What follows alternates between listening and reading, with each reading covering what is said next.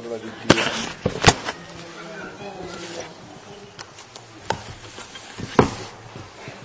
si può registrare? Sì, sì, sì, certo. Volume 11, a che pagina eravamo?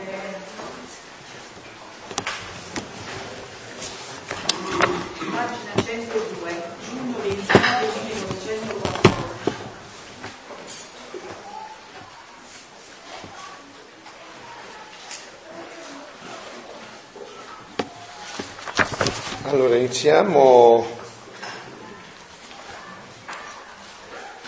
con la parola di Dio, no? Che è quello che è fondamentale.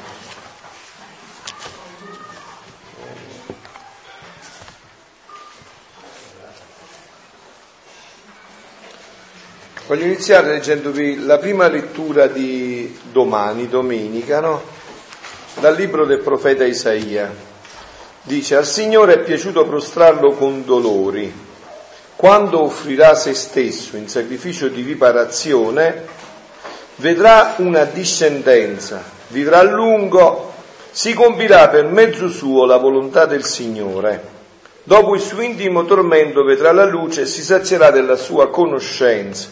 Il giusto mio servo giustificherà molti, egli si addosserà le loro iniquità.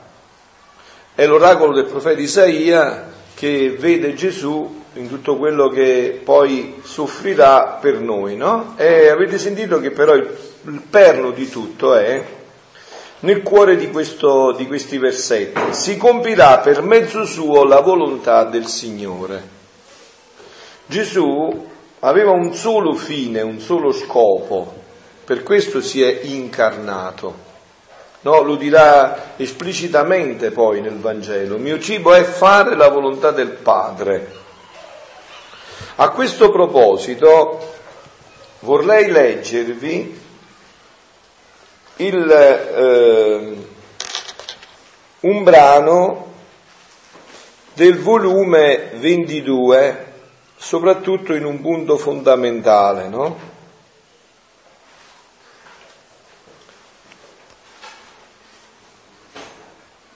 Ecco. Volume 22. Chi ce l'ha lo potete cercare. Sì, sì, scritto, scritto, sì. Lo sto cercando anch'io, se lo cerchi subito e me lo dai, se no. Volume 22, il eh, 30 luglio mi pare che sia, vedi un poco, 30 luglio. Ecco, bravissimo. Si vede che hai fatto molti altri giri in quest'ultimo tempo. Prima eri un po' più lento, bravissimo. Si vede che gli altri giri stanno funzionando benissimo. Giampaolo. Allora, prendo da un certo punto, no? dicendo proprio quello, collegandoci a questa parola, voi avete sentito, vi ripeto, questa parola del profeta Isaia si compirà per mezzo suo la volontà, grazie, la volontà del Signore. Quindi questo è il perno centrale. Gesù si incarna perché per mezzo suo si compirà la volontà di Dio. Allora dice in questo brano eh, Gesù a Luisa, onde dopo ciò, è Luisa adesso, seguivo nel mio interno la santissima e, adorabile volontà divina. Quindi vedete il collegamento, anche Luisa ha imparato da Gesù a fare solo questo, a seguire l'adorabile volontà divina. E il mio dolce Gesù ha soggiunto, udite bene carissimi, figli miei, figlia mia, gli atti interni di un'anima che fa la volontà di Dio sono scevri da qualunque male ed ombra di difetto. Gli atti interni di chi ha fatto la scelta di vivere la volontà divina sono scevri da ogni male e da ogni ombra di difetto, non ci sono anche difetto, da ogni ombra di difetto. Quindi sono atti perfettissimi.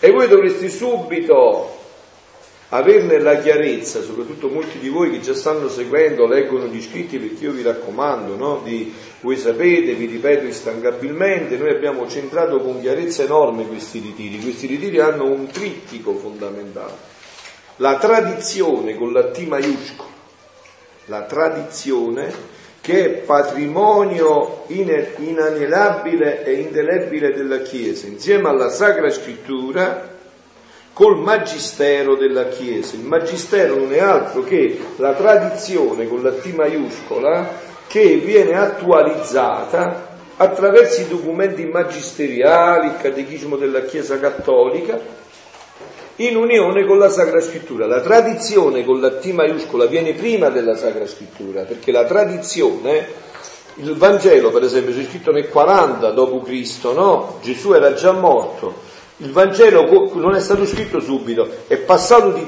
bocca in bocca, la tradizione, quindi la tradizione è ancora viva. Ecco perché la Chiesa, restando indelebile il patrimonio, vi ricordate, vi ho letto già il, lo sviluppo del dogma, eh, avete il libro che ho fatto il libro di sacerdoti, lo sviluppo del dogma interno, no? Eh, quindi la tradizione con la Sacra Scrittura viene attualizzata, è viva, non è una cosa morta. Dice Papa Francesco, non è un museo la Chiesa, dove vedere statue, è viva, è zabillante, quindi parla oggi, entra nelle faccende di oggi, nella vita di oggi.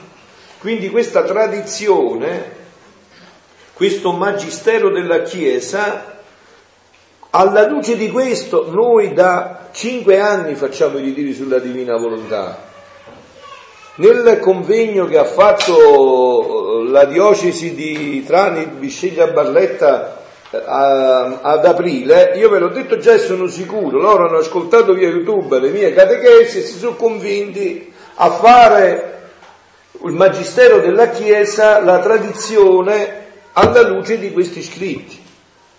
Perché questi scritti entrano perfettamente in tutto questo. Gesù dice in questi scritti io non sono venuto ad abolire, ma a dare pieno compimento. Questo è il pieno compimento di tutto il progetto di Dio nella salvezza. Quindi quello che dice il profeta Isaia nella, messa, nella Santa Messa di stasera, Vespertina già di domani, no? Dice si compirà per mezzo suo la volontà del Signore. Noi abbiamo avuto la grazia, attraverso la rivelazione a Luisa Picarretta, di conoscere fino in fondo la volontà del Signore. Nessuno di voi deve avere più dubbi, perciò vi ho detto tante volte, se voi entrate nella divina volontà, vi voglio bene, non venitemi a fare domande superflue dopo. Padre, ma io vado ancora in gruppo, quindi tu puoi andare dove vuoi tu, ma se non hai capito ancora che cos'è la divina, quando ne capirai, lo capirai, ne parleremo. Perché qua c'è lo svolgimento pieno della volontà di Dio. Allora Gesù in questa dinamica sta dicendo a Luisa, c'è dietro tutto questo bagaglio ancora di più, gli dice figlia mia, gli atti interni di un'anima che fa la volontà di Dio sono scevri da qualunque male ed ombra di difetto. Perché? Se io facessi una domanda, perché sono scevri da qualunque male di ombra di difetto? Perché non sono atti tuoi, sono stati sottratti, sono di Dio, Dio è perfettissimo, fa tutto perfetto. Nel momento in cui dice a Gesù, vieni tu a parlare in me, Gesù fa robe perfette, non fa cose così. Perché? Vuole il vuoto nel fondo dell'anima affinché possiamo richiamare questi atti quindi riconoscerli ed amarli. Ecco, il fiat forma, forma, la nuova creazione nel fondo della nostra anima e sono scelte da ogni atto, appunto, da ogni cioè sono atti umani convertiti in divino. Appunto, sono atti umani convertiti in divino. Perché già anche questo passaggio voi dovreste averlo chiaro. Non dovete parlare male, tra virgolette, della volontà umana. La volontà umana è un dono infinito, è una potenza spirituale piccola potenza spirituale, ma potenza spirituale, cioè vuol dire che una, non è una cosa, è spirituale, una potenza. Dove viene il male della volontà umana? Quando questa volontà umana, che è una potenza spirituale, si arroga il diritto a sé e si toglie dalla connessione con Dio, allora avviene il disastro. Ma quando invece in questo è un capolavoro, è una potenza tanto che può fare atti divini, convertire gli atti umani in atti divini. Ogni atto, e qua vedete finisce anche la distinzione tra naturale e soprannaturale. Il mangiare di Gesù vale tanto quanto valeva la sua celebrazione eucaristica. È un atto divino. Quindi implica tutto ciò che implica un atto divino, cioè che è eterno, immenso, infinito, onniveggente, onnipotente. Ogni atto porta questa conseguenza e viene sottratto alla sfera umana, quindi non ti appartiene più. Perciò è scevra da ogni male, da ogni buon di difetto. Non c'è ricerca propria, non c'è niente. C'è la scarnificazione dell'io. Quindi dice, solo il Dio è testimone di un atto interno e mentre nessuno la dita, nessuno la guarda, nessuno ne parla, il Dio come testimone dell'operato della creatura, dove a nessuno è dato di penetrare nell'interno della creatura, la dita, la guarda e parla a tutto il cielo e molte volte anche alla terra dei grandi portenti dell'operato interno di questa creatura. Nessuno di voi è svenuto, non avete capito. Se nessuno di voi è svenuto non avete capito. Se nessuno di voi è svenuto non avete capito.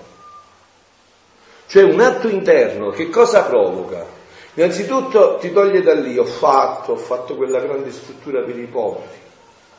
Adesso mi chiama pure Papa Francesco, mi cari, mi, dà pure mezza mitra, mi fa mezzo vescovo, un vescovo intero.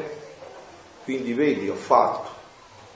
Tutti lo sanno, e dicono ma com'è bello il santo fra Pio, gli baciamo la mano, eh bravo, ma hai visto? Eh, e tu, per quanto hai fatto pure un cammino di santità profondo, ma sempre un po' entra la vanagloria, vero? Già fatto. Dice quegli atti buoni fatti fuori dalla volontà di Dio ci aspettano in purgatorio. Appunto, hai sentito? Quegli atti buoni fatti fuori dalla volontà di Dio ci aspettano in purgatorio, perché è entrata la vanagloria, l'apparenza, cose che, di cui tutti siamo malati, è vero? Cioè per questo questo che ho letto. Allora, cioè il punto fondamentale sta qua, no? Cioè che noi dobbiamo riconoscere che questo siamo.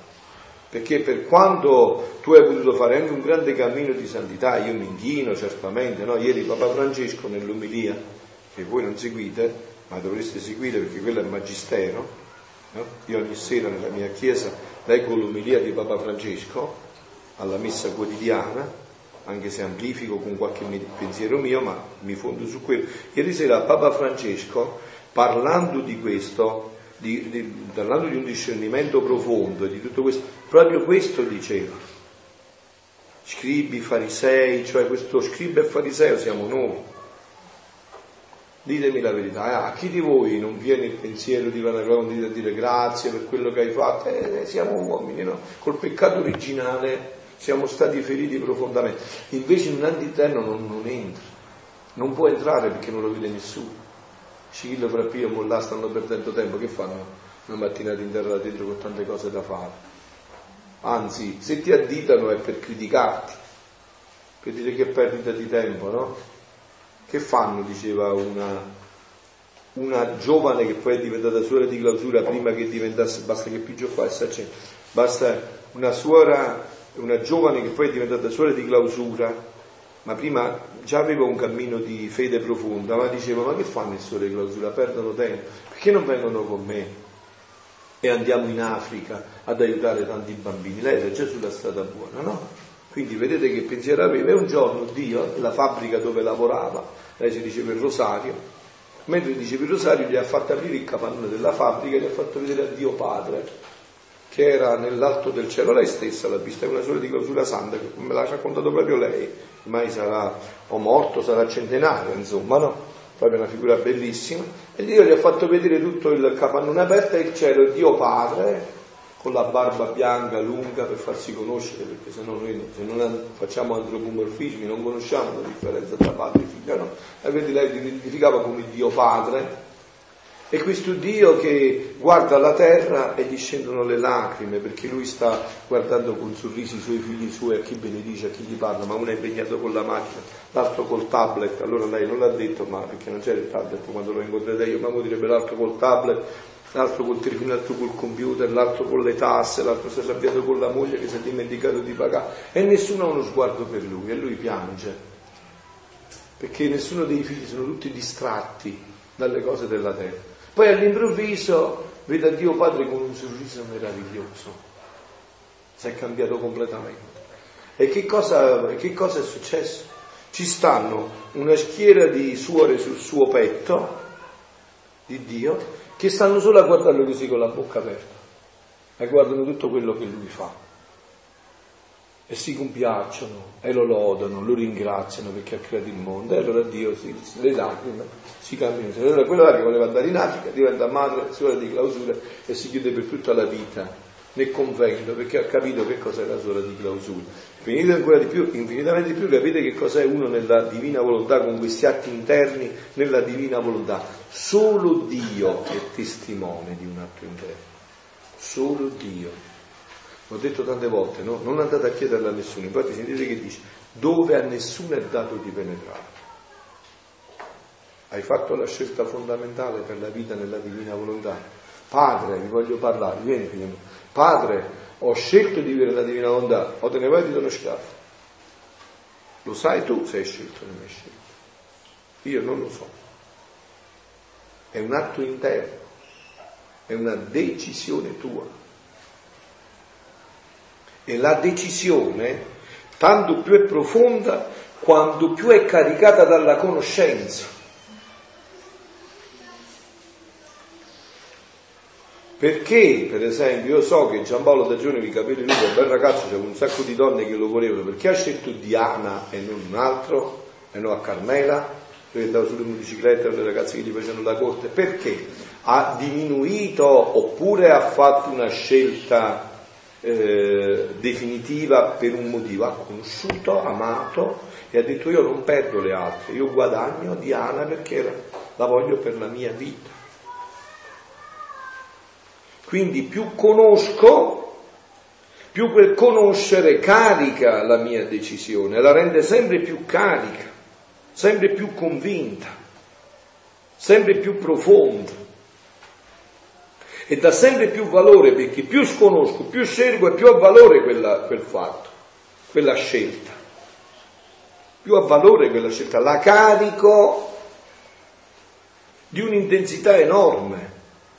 Più conosco gli scritti della Divina Volontà, più li apprezzo, più scopro il dono che Dio mi ha fatto nel farmi conoscere questo dono, più scelgo questo. Stamattina in un brano diceva Gesù a Luisa, ma se tu sapessi che consolazione, che tu stai a girare e chiedi una cosa sola, il regno della divina volontà. Tu mi dai una consolazione perché io solo questo voglio, solo questo penso, solo questo desidero, che l'uomo mi ritorni là. Tutto il resto è propedeutico a questo. Questa nostra decisione forma il germe nella vita dell'onda. Ora bisogna alimentarlo questo germe, quindi come lo possiamo alimentare? Con atti, preghiere, quindi più alimentiamo più cresce l'albero della divinità. Allora sentite quindi... questo passaggio che ha fatto Domenico. Allora, la decisione è il germe, quindi tu non puoi aspettarti una pianta se non c'è il germe, no? Quindi è sulla decisione che si fa tutto. La decisione poi però questo germe non cresce se non ci dai l'acqua, non ci metti il letame, tutto quello che sapete per far crescere. Quindi che significa? Che se quella decisione è vera, si industria come alimentare quel germe. Cerca durante la giornata di fare atti, di leggere gli scritti, di approfondirli, di andarci sempre più dentro, perché se no il germe piano piano muore. L'hai ricevuto ma muore, non era vera allora quella decisione, era qualcosa all'acqua di rosa, era qualcosa di superficiale, qualcosa di emotivo non era una uh, profondità in cui dici no, io ho trovato la perla preziosa e vendo tutto, mo vendo tutto. E non solo vendo, ma sono felice di vendere. Sono talmente felice che non vedo l'ora di vendere. Mi dà tutto fastidio se non incontro di nuovo, se non posso vivere questo che io ho sperimentato. E di tutto questo non si vede niente all'esterno. Solo Dio è testimone. Quindi non si può entrare nella vanagloria, eh, non c'è niente, nessun Signore perché non si vede niente. Cosa si vedeva del capolavoro dei capolavori a Nazareth? Il capolavoro dei capolavori, eh? è stato utilizzato per i bambini. Cosa si vedeva del capolavoro dei capolavori a Nazareth di Maria di Nazareth? ma la povera Giovinetti, 15 anni come gli altri, non fa neanche a scuola dei rabbini, non conosce neanche fino in fondo il magistero, dico per scherzare perché il magistero per farvi capire, non conosce neanche fino in fondo i commenti di tutti i grandi maestri di Hillel, di Shaddai, non conosce tutte queste cose. Chi è questa creatura qua, sta adolescente, che cammina a Nazareth? Non si sentono neanche le labbra che muove quando prega, come Anna, no? Che il sacerdote, vi ricordate, il sacerdote che entrò da Anna e gli disse, ma tu da ubriacato stamattina, è mezz'ora che stai qua così, davanti al santo dei santi, che fa? E invece Anna ebbe quello, quello stare così aveva già il miracolo di avere il figlio, profeta, no? Sacerdote che gli svela tutto questo. Allora non vede nessuno, nessuno vede, perciò tutte le generazioni mi chiameranno beata, perché nessuno ha visto, solo Dio ha visto se non sbaglio, pure il diavolo restava confuso nel vedere la mamma, dice ma è possibile che questa è la mamma di Dio? Cioè, piange, eh, è così, è come tutti gli altri, com'è? Dice se questa era la mamma di Dio doveva fare tutte cose straordinarie, non doveva Invece, mangiare, non all'esterno del religioso non c'era niente. E solo Dio lo vede perché nel sagrario della coscienza non può entrare il demonio, non gli è dato. Le possessioni sono cose esterne, non può entrare nel sacrario, là può entrare solo Dio nel sacrario della coscienza. Perciò dice eh, Gesù, dove a nessuno è dato di penetrare all'interno della creatura. Che significa a nessuno in italiano? A nessuno. Vabbè, significa a nessuno. Quindi non ci può entrare nessuno né il diavolo, né il più grande direttore spirituale del mondo, neanche Padre Pio ci poteva entrare, ci poteva entrare nella misura in cui Dio gli permetteva di entrare dentro quel sagrario per aiutare l'anima. Nessuno ci può entrare. È un riservato a Dio. È un riservato a Dio. Solo Dio è testimone e mentre nessuno l'addita, nessuno la guarda, nessuno ne parla, il Dio come testimone dell'operato della creatura. Io questo brano, questo qua, lo, non è ancora parlato in comunità, ma questo è il carisma nostro, questo è il carisma della mia realtà, è questo. Noi questo vogliamo vivere, io questo voglio insegnare a vivere gli atti interni. Questa è la vita di Maria. Così è vissuta la Madonna. Se non si capisce questo, si capisce pochissimo di Maria. Era tutta una vita interna e anzi lei la rendeva sempre più interna, che sempre meno apparisse all'esterno. Beh, ricordate nel libro la regina, la regina, del regno della divina volontà che a volte mentre camminava i fiori si volevano inghinare, gli uccelli dicevano zitti, zitti, tutti zitti, zitti tutti. Vedete, questo è l'opposto dell'umano, no? Noi quando facciamo qualcosa, e dico tutti, io per prima e voi con me, allungiamo i filatteri, le frange, è uno stile proprio, no? Per dritto per traverso vogliamo far sapere quella cosa per avere una gratificazione. O anche un biasimo, sì. Prego. La meditazione di oggi della Vergine Maria, la giornata di oggi, ci sta che eh, era, era, stata consacrata al Tempio per eh, 15 anni mm-hmm. e oggi Dio la informa che si dovrà, dovrà diventare eh, sposa di Giuseppe. E lei dice, io avevo saputo questa cosa, ho detto il fiat, ma non ne ho fatto motto con nessuno. Ah, e poi dice, tanto nella volontà di Dio i sacerdoti la chiamano e le dicono, tu diventerai sposa di Giuseppe. Vedi, un atto interno. Allora, è, dice, no, è bellissimo quello che ha detto perché mi ha dato spunto adesso per farvi quest'altro passaggio. Che cosa succede con un atto interno? Perché me sembra che un atto interno che vede Dio, che cosa succede? Succede un fatto molto particolare. Se quell'atto interno è vero ed è così radicato, Dio che è papà poi ti crea la condizione esterna per realizzarlo. No? Crea... Io, per esempio, mi ricordo uno, un, un, flash della mia vita, che non conoscevo la Volontà, ma un flash della mia vita. Quando io avevo maturato internamente la decisione di lasciare l'ufficio imposte e di diventare sacerdote, non avevo parlato con nessuno, tantomeno ne potevo parlare perché mamma moriva, papà pure, insomma, quindi dovevo tenermelo per me, insomma, no? Devo dire a mamma lascio tutto, eh, me ne vado a fare il frate, no? Però che cosa succede? Che, quando, già che quell'atto era vero, cioè veramente io stavo cercando di rispondere alla chiamata che Dio mi aveva fatto, Dio mi aveva creato le condizioni esterne. Infatti mi andai a confessare, pensate voi, nel Bresciano con tanti sacerdoti, mi andai a confessare con un sacerdote con cui mi sentì di aprire, che aveva 45 anni, che aveva lasciato il lavoro in banca. Quindi conoscevo benissimamente quello che io gli stavo andando a dire ma è un fatto che non conosceva nessuno, ma Dio lo conosceva e Dio mi aveva creato la condizione esterna per realizzare quello che io vivevo internamente. Quindi non è che l'atto interno significa che non ha riflessi esterni, anzi, anzi più è interno, più è onnipotente perché Dio lo fa piovere dappertutto più è interno questo atto, no? la Madonna aveva già, però non ha fatto molto a nessuno, vediamo i sacerdoti e gli dicono abbiamo deciso, tu devi uscire dal Tempio e ti devi sposare con Giuseppe. Ma come io ho fatto il voto di virginità, sono venuto a guardare, eh appunto, devi uscire dal Tempio e ti devi sposare con Giuseppe. Quindi non è che l'atto interno che vede Dio rimane qualcosa di statico, di fermo, no, no, anzi è più potente. E là Vedete, questa è poi la vera preghiera, quello che anche la Madonna chiama a Meggiugorie con quel trittico pregate, pregate, pregate.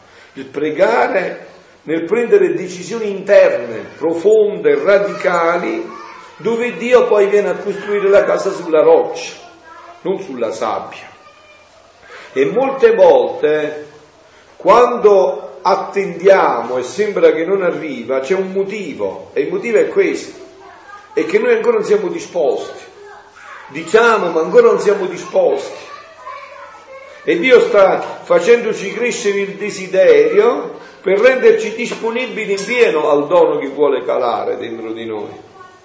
Perché a noi sembra che siamo disposti, ma Dio che vede eh, da Dio vede che ancora non siamo pronti. Ecco perché la Madonna vuole che si preghi sempre di più, proprio per allargare le nostre disposizioni. Appunto, che noi diciamo con la bocca, ma non abbiamo ancora creato quella disponibilità del nostro essere a tutto questo, no? Non siamo disposti a sentire la voce di Dio. Vi ricordate la sera che, eh, quella notte che il figlio appunto di Anna, Samuele, poi diventa profeta, no? L'Anna che vi ho citato prima nella, nella preghiera, Samuele, poi va, lei aveva promesso che poi lo portava al Tempio, subito lo porta al Tempio, e quindi il bambino sta là, e là c'è il sacerdote Eli, dormono in una stanza o nell'altra nel Tempio del Signore, la notte si alza, Samuele corre da Eli, mi ha chiamato. Chissà chi ti ha chiamato? L'aveva chiamato Dio, ma, eh, ma Samuele non era ancora disposto ad ascoltare la voce di Dio. Allora voleva andare dal direttore spirituale, perché non era ancora disposto. Voleva cercare un acquietamento di coscienza, che egli avrebbe detto, ma non ti preoccupare. E così gli disse Eli, perché neanche egli ancora aveva capito bene il fatto, no, il, il sacerdote. Ma Dio lo richiama la seconda volta. Samuele ancora si alza, non era disposto completamente, ma era in un cammino di disponibilità, perché si alza ancora, anche la seconda volta. Ancora non è pronto pienamente. È la terza volta che è pronto, Dio che fa? Crea questa disposizione in, eh, in Samuele e nel sacerdote anche, che capisci, guarda, allora vedi che Dio che ti sta chiamando, risponde a me, appena ti chiama, ma Signore, ma che vuoi che io faccia? E allora quando è disposta l'anima, Dio è pronto a dargli quello che gli aveva suscitato come desiderio. Ma il gioco è tutto nella disponibilità. Ecco perché è importante fare questi ritiri, perché è importante pregare. Quanti giovani Dio sta chiamando, quante famiglie alla missione, ma loro sono in altre faccende affaccendate, hanno altri progetti. E Dio continua ad attendere. Ah, quando è attesa una vita, boh, insomma, anzi una vita, sono migliaia e migliaia di anni che attende, no? Quindi non è, attende ancora. Aspetta che si crea nell'altro la disponibilità a che noi copiamo in tanti modi, capite, anche con una, con una spiritualità e una religiosità eh, fatta a modo nostro, come posso dire, insomma, eh? Eh, mondana, sì, cioè capito, anche faccio le preghiere, tutto, però Signore, progetto, c'è il progetto, ora ne tocca progetto mio, preghiamo per il mio progetto. Signore, preghiamo per chi si realizzi il progetto che io ho nella mente. Questo è il mio motivo, no? Perché le virtù oggi sono più capite rispetto a questo qua, perché le virtù non sono esenti da stima propria, propria cosa, invece la divina volontà, la prima cosa che fa è a terra la volontà umana e le stesse virtù vengono guardate eh, eh, in ordine a Dio. Appunto, e quindi che cosa succede? Che questa disponibilità è la chiave perché Dio possa darci quello che ha stabilito dalle, dall'Eterno di darci. Dio non vuole che io sia meno santo di San Francesco, ma il problema è che San Francesco ha risposto, fra Pio no. Questo è il problema. Questo è il problema. Diceva un alunno in teologia, alcuni, quando studiavamo, parlando dell'episodio di San Paolo, quando andando a Damasco viene folgorato da Dio, no? da Gesù, e alcuni studenti sollevavano questo quesito, che adesso vi pongo anche a voi, no? Dicevano, eh ma se anche a me Gesù avesse fatto così, anch'io sarei diventato come San Paolo, il più grande santo dell'umanità. Allora poi il professore gli andava a leggere l'altra pagina. Ho ricevuto tre volte i 39 colpi, digiuni senza fine, veglie, pericoli di mare, pericoli di fiume. Studente, lo facevi tu dopo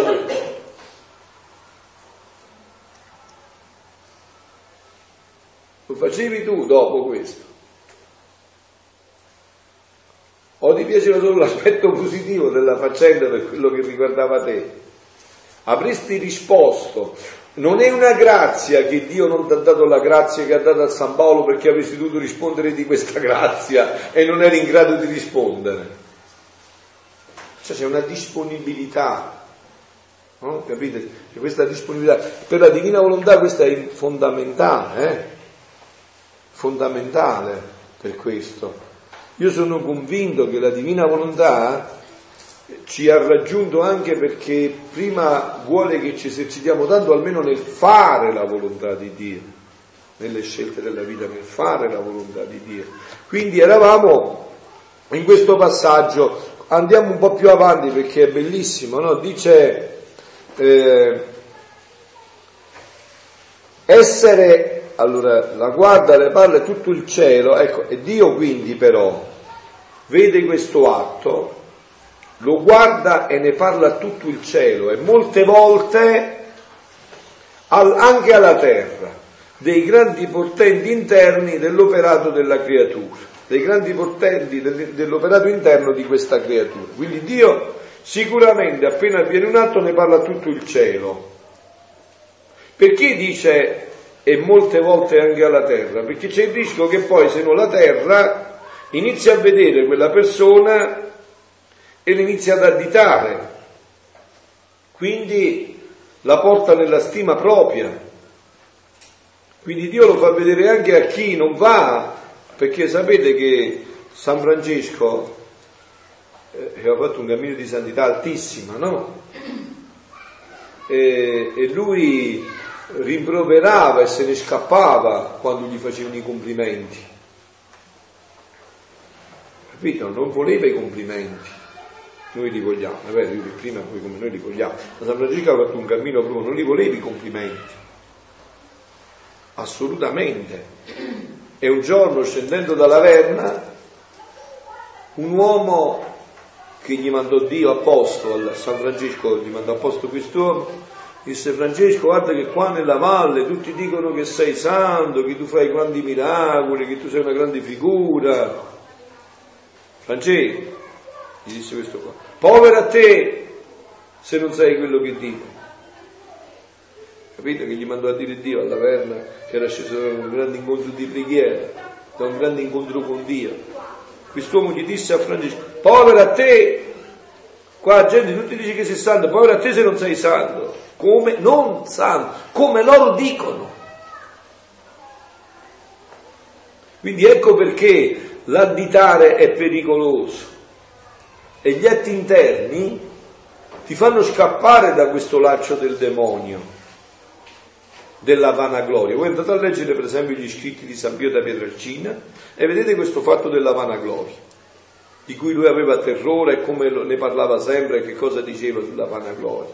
La vanagloria che cos'è? È la gloria vana, cioè una gloria che non c'è, capito? Tu ti attribuisci cose che non esistono proprio, che non sono tue. Capito? Insomma, si dice, come si dice in dialetto nostro? Ti fai, eh, te ne vai capo, eh? Te ne vai capo, di lui, te ne vai capo, no? si crede di essere, no? È la vanagloria, è la gloria vana, no? Se è vana è fumo, non c'è, no? Sentite, essere additato, guardato e far parlare Dio di una creatura è l'atto, è l'onore più grande che essa può ricevere e non può essere escluso di opere grandi che Dio compirà per mezzo di esso. Cioè voi immaginatevi che Dio stia dicendo al cielo guarda com'è bello quel figlio mio fra Pio, ma Dio volesse che lo dicesse così, no?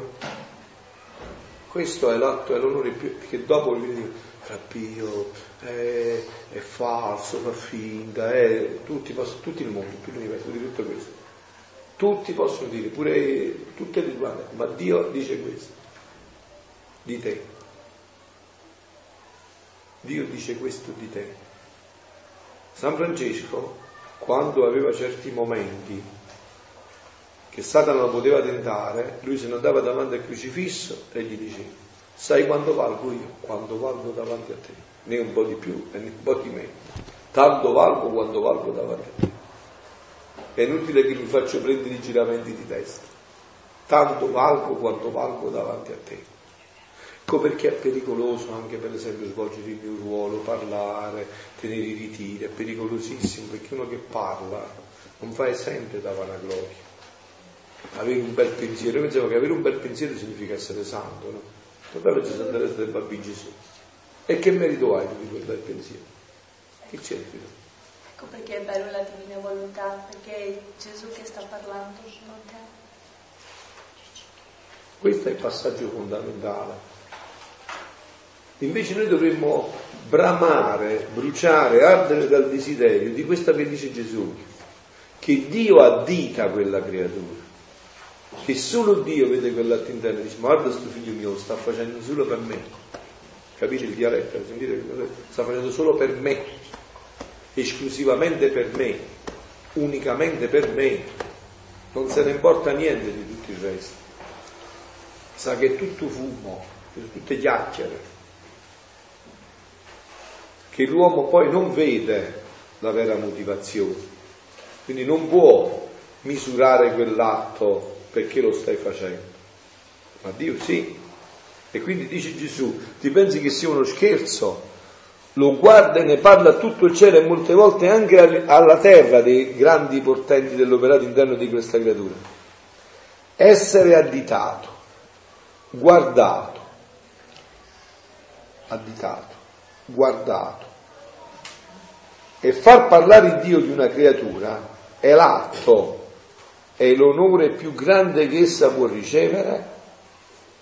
Non solo, e non può essere escluso di grandi opere che Dio compirà per mezzo di questa creatura. Ma gli altri non vedranno, è Dio che compirà. Vedete, questo riportato anche nella santità bellissima della redenzione, no? Per esempio, se voi andate a leggere la vita di molti santi francescani, soprattutto i fratelli religiosi, cioè sembrano quelli che voi in dialetto chiamate i fratelli, i, fra, i frati Piguazzo, no? andavano a cercare l'elemosina, no? che non avevano il sacerdozio, che dicevano il rosario, che non sapevano manco leggere, non sapevano quindi manco di breviario, quindi il breviario lo riparavano dicendo 150 Ave Maria, no? Quei frati là, qui là facevano i più grandi miracoli. Sapete come li facevano? Senza che nessuno se ne accorgeva. Per esempio c'era San Felice da Candalice, chiamavano Deo Gratias, perché diceva sempre Dio grazie, Deo grazie, se no a Roma, a fare la questua, eh, per il convento gli davano la roba, poi ma, ma la mamma gli portava un bambino ammalato, questo è cie che stolpia non vede, eh, San Felice da Catalice diceva Deo grazie, se preghiamo e gli lasciava una mela, una cosa, quella andava a mozzicare la mela e guariva, si sapeva che era guarita, capito? Dio fa opere grandi senza che nessuno se ne accorge, né lui stesso, San Felice da Candarice, né tutto il resto. C'è stata la mela, ha fatto guarire, e poi dopo hanno capito che quella mela era di San Felice da Candarice. Cioè quindi non è esente da opere grandi, anche nella vita un atto interno, perché Dio passa attraverso quell'atto, Dio passa attraverso quell'atto. Gli atti interni non so se mi spiego, qua non è San Francesco che parla, qua è Gesù. Gli atti interni sono ferite, dardi, frecce al seno divino, cioè parla colui il quale è uomo ma è Dio, quindi conosce che cosa avviene in Dio. Il più grande santo lo può conoscere nella misura in cui Dio lo chiama dentro, ma Gesù lo conosce per natura, è Dio.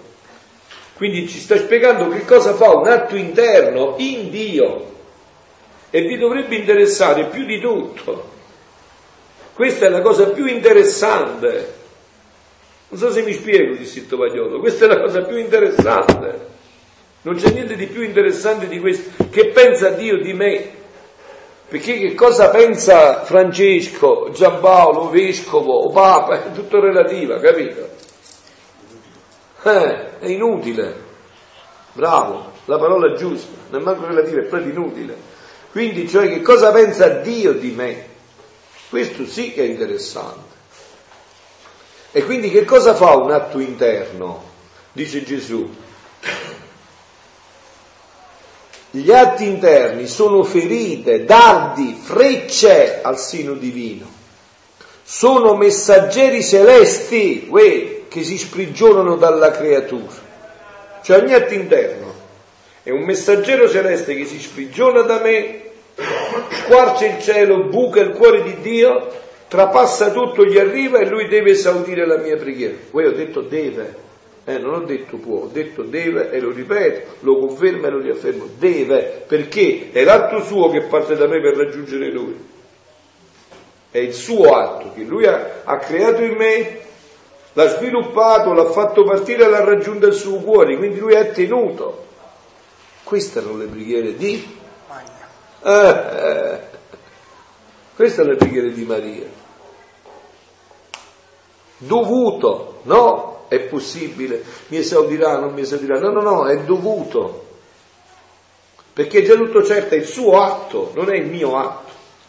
È l'atto che a me è stato sottratto per mia libera volontà e decisione. L'ha reso suo, l'ha fatto suo, se lo prende e lo, e lo, e lo dà in pienezza. Vedete, quando noi facciamo un atto interno nella divina volontà, che cosa succede? Che Dio lo prende questo atto e poi lo fa scendere su tutta l'umanità, come il sole, no? Il sole chi non lo riceve? Chi non lo vuole ricevere? Ma se no a tutti raggiunge. Basta che tu esci qua fuori, il sole, la prima cosa che ti colpisce in fronte è il sole. Raggiungi tutti. Così ogni atto nostro. Quindi è chiaro che tu ti sentirai dire da Gesù, se hai fatto questi atti interni, Vieni benedetto da papà mio, avevo fame e mi hai dato da mangiare, avevo sete, ero carcerato, ero ammalato, Signore, io sono stato chiuso in tutta la vita. Ecco perché il solo Facevo, scusa, sì. dice facevi i gioielli con le perle, stavo chiuso in un laboratorio e tu mi vieni a dire che hai dato da mangiare agli affamati, agli assetati. Eh, eh, hai dato da mangiare agli affamati, agli assetati, hai visitato i malati, hai visitato i carcerati, hai fatto tutto. Dici Domenico. Dico, dicevo che il solo scopo di piacere Dio è quello che apre la corrente di tutte le grazie, cioè la grazia che cos'è? La vita di Dio bilocata nell'anima, il rendere grazia. Noi, Dio ci dà la grazia e noi gli rendiamo di dare Dio a Dio, cioè dare il nostro ti amo a Dio è quello che abbraccia tutto e tutto e si riversa nel seno del suo creatore. Il solo, come è iniziato, il solo scopo di amare Dio apre la corrente di tutte le oh, grazie. Questo è l'atto interno. L'atto interno ha un solo scopo, che lo sappia Dio che io ami Dio, amerai il Signore Dio tuo con tutti Questo è l'atto interno. Questo atto interno apre questo spiraglio infinito, perché diventa l'atto di Dio. Di questa preghiera parla la Madonna. Avete capito? E questa è la preghiera di cui parla la Madonna. Se non ci capisce questo, si pensa che bisogna dire le preghierine. Ah, è questa preghiera di cui parla la Madonna. Se non si capisce questo, si pensa che si, perché molte volte, ahimè, è tanti, quasi sempre, no? Noi facciamo, noi andiamo a Dio con un pacchetto di azioni, eh? con un programma che abbiamo noi e con la preghiera vogliamo portare Dio a noi che realizzi quel pacchetto di azioni che le prepariamo, ma questa non è preghiera e questa non verrà mai esaudita o verrà esaudita nella misura in cui quello che noi stiamo chiedendo è sua volontà. Se non c'è questo salto, non si fa mai cammino nella vita spirituale. Però deve sperimentare quello che stai dicendo, quello sarebbe la parte più Appunto. In fondo. E, e questo si può sperimentare nella misura in cui ci si inabissa in tutto questo. Ci si inabissa in tutto questo. Quindi dice Gli atti interni sono finiti dardi frecce al seno divino. Sono messaggeri celesti che si sprigionano dalla creatura, volano al loro creatore e portano l'impronta della gloria, dell'amore e di piacere solo a colui che l'ha creato. Vedete, questo è il riassunto della vita di Maria Santissima 36 volumi. Questo è il riassunto della vita di Maria Santissima.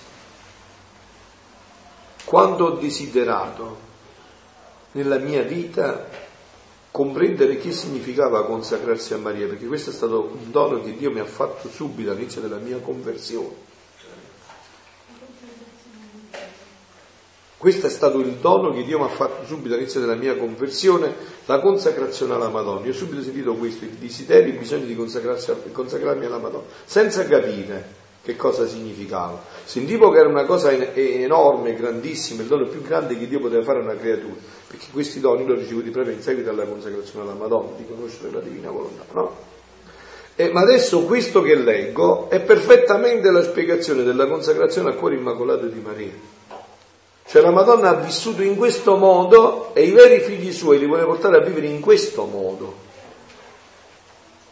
Nel nascondimento, nel silenzio più profondo, perché possano essere lievito per l'umanità senza che nessuno se ne accorge, neanche prima di tutto loro stessi. Perché molte volte dice Gesù in questi atti interni, ma sto perdendo tempo. Potrei fare tante cose, sto perdendo tempo. Quante volte Luisa chiede a Gesù, Gesù, ma che faccio con sto girare?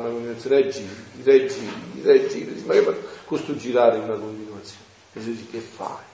Cosa non fai? Quando sei a girare nelle opere della creazione della redenzione, della santificazione, cosa non fai? Riattualizzi tutto e tutto va a beneficio dell'umanità. Vi dicevo prima, non c'è sorpresa. Adesso Papa Francesco mi, mi prendete un po' di acqua. Adesso Papa Francesco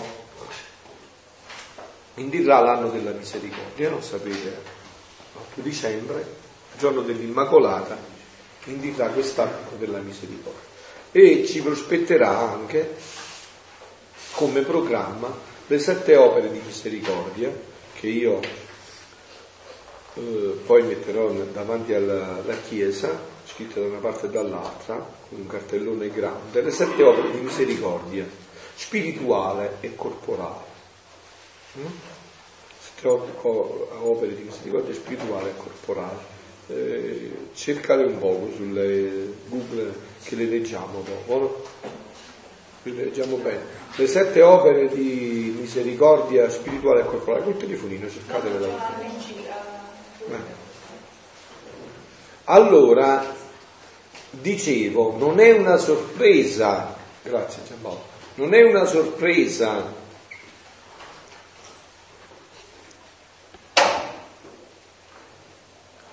Ed è una certezza per un figlio della divina volontà sentirsi dire da Gesù vieni beato figlio mio perché tu hai fatto tutte le opere di misericordia corporale, spirituale. E vi ho detto, e quando tu ti sorprenderai e dirai ma io sono stato chiuso in una stanza, Gesù ti ricorderà ma ti ho detto io che cos'è un atto interno? Un atto interno raggiungi tutto e tutti. Ogni atto interno raggiunge tutto e tutti. Noi dobbiamo andare a pregare, non solo a pregare, ma abbiamo detto già anche le cose non naturali, no? Con carichi di questa conoscenza. Allora vedrete che cosa diventa la. Non diventa un emozionalismo. Ho visto sole che balla, ho visto qualcosa nell'ossio, ma puoi pure vederla perché ci stanno queste cose, ma diventano così relative che non te ne accorgi nemmeno non ci fai neanche caso. Io vado da una vita a Meggiugorie e a volte ho visto il sole me l'hanno fatto pure ma dopo due minuti mi sono stancato, non, non mi interessava più, mi chiudevo là nella mia preghiera. Cioè se li carichiamo di questa, di questa intensità, no? Se li carichiamo in questo modo, eh, voi capite che cosa significa quello che sta dicendo Gesù se lo carichiamo in questo modo? Sì.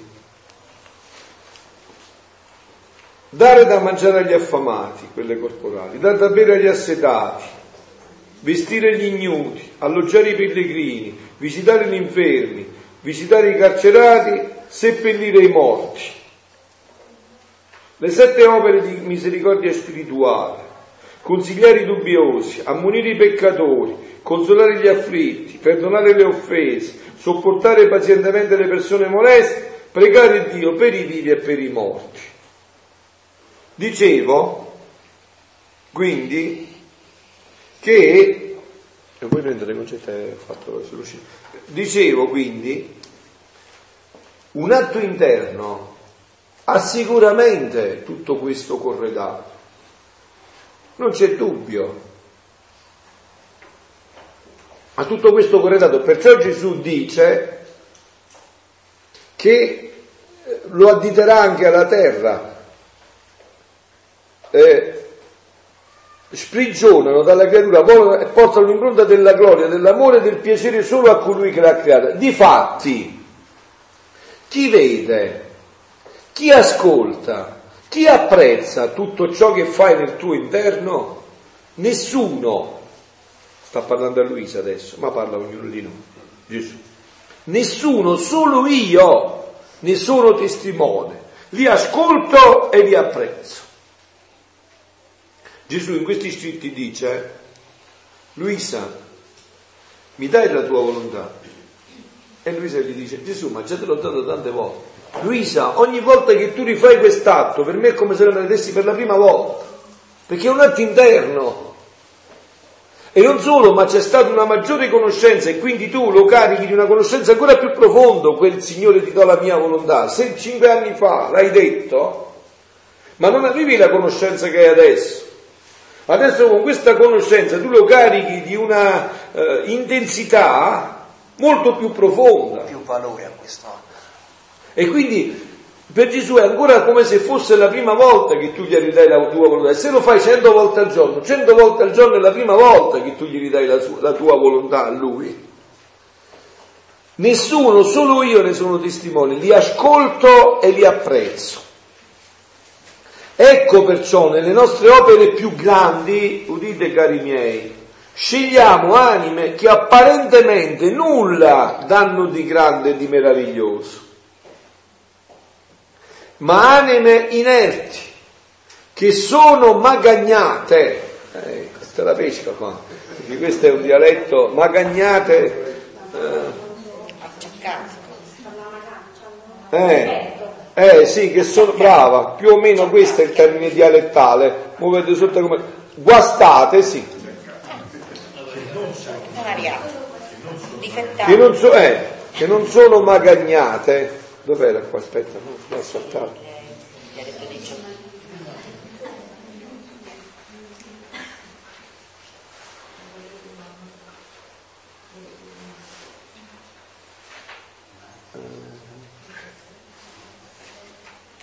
Ecco qua. Ma animi inerti che non sono magagnate, non sono guastate, non sono toccate né da vedute umane né da strepiti rumori, gloria e stima propria che portano le opere esteriori. Quello che dicevamo prima. È vero ed è così, ogni opera esteriore comporta questo. Ogni opera esteriore Già che noi siamo feriti dal peccato originale, questo punto non ci deve mai sfuggire. Noi siamo stati feriti dal peccato originale, col peccato originale che ci è stato tolto dal battesimo, ma le conseguenze sono rimaste. E dentro di noi sono sempre vive queste cose. E ogni opera esterna porta una apparenza, e quindi l'altro che ti viene a dire hai fatto la casa di cura, hai fatto un ordine religioso, hai fatto questo, quindi tutto questo non c'è niente da fare, ti importa in una dinamica del genere, ti magagna, ti guasta con l'amor proprio, con la propria stima, con la vanagloria, col desiderio di sé. E guardate, se noi però non, non vediamo con chiarezza questo, eh, insomma, penso che siamo proprio ciechi, siamo proprio dei superbi senza fine, insomma, proprio così, il fatto sta così. Le opere esterne, vuoi o non vuoi, ti, ti magagnano, bello questo termine, no? Adesso compreso, no? Termine classicamente meridionale, pugliese, ti magagnano, no? ti guastano proprio, non c'è dubbio in questo, no? Allora dice, né da vedute umane, né da strepiti rumori, gloria e stima propria che portano le opere esteriori. Difatti, arriviamo, nella redenzione scegliamo una vergine semplice, senza splendori esterni, ma aveva il suo interno parlante, che tanto seppe dire da sola a sola al suo creatore che lo vinse ed ottenne la redenzione. Ecco quello che dicevo, una preghiera che vince, perché chiede a Dio ciò che Dio vuole e lo fa chiedere a Lui in te ciò che Lui vuole. Questa è tutta l'attività della Madonna, questa è stata anche l'attività di Luisa Picarretta, questa deve essere l'attività dei figli della divina volontà. Io questo brano me lo sono riservato l'ho già detto alla comunità giù in Sicilia, loro perché ce l'ho a fianco avrei scelto questo momento. Questo è il carisma perfetto della comunità Fiat Totus Tuus, la nostra piccola realtà. Questo è il carisma. E a questo Dio ci ha chiamato. A un abissarsi in questi atti interni. Questa era la vita di Maria Santissima a Nazareth e per tutta la vita. Certo, certo, sicuramente, sicuramente. Eh, senza dubbio questo è stato tutto quello che Gesù ha vissuto. Difatti, eh, dove eravamo? Eh,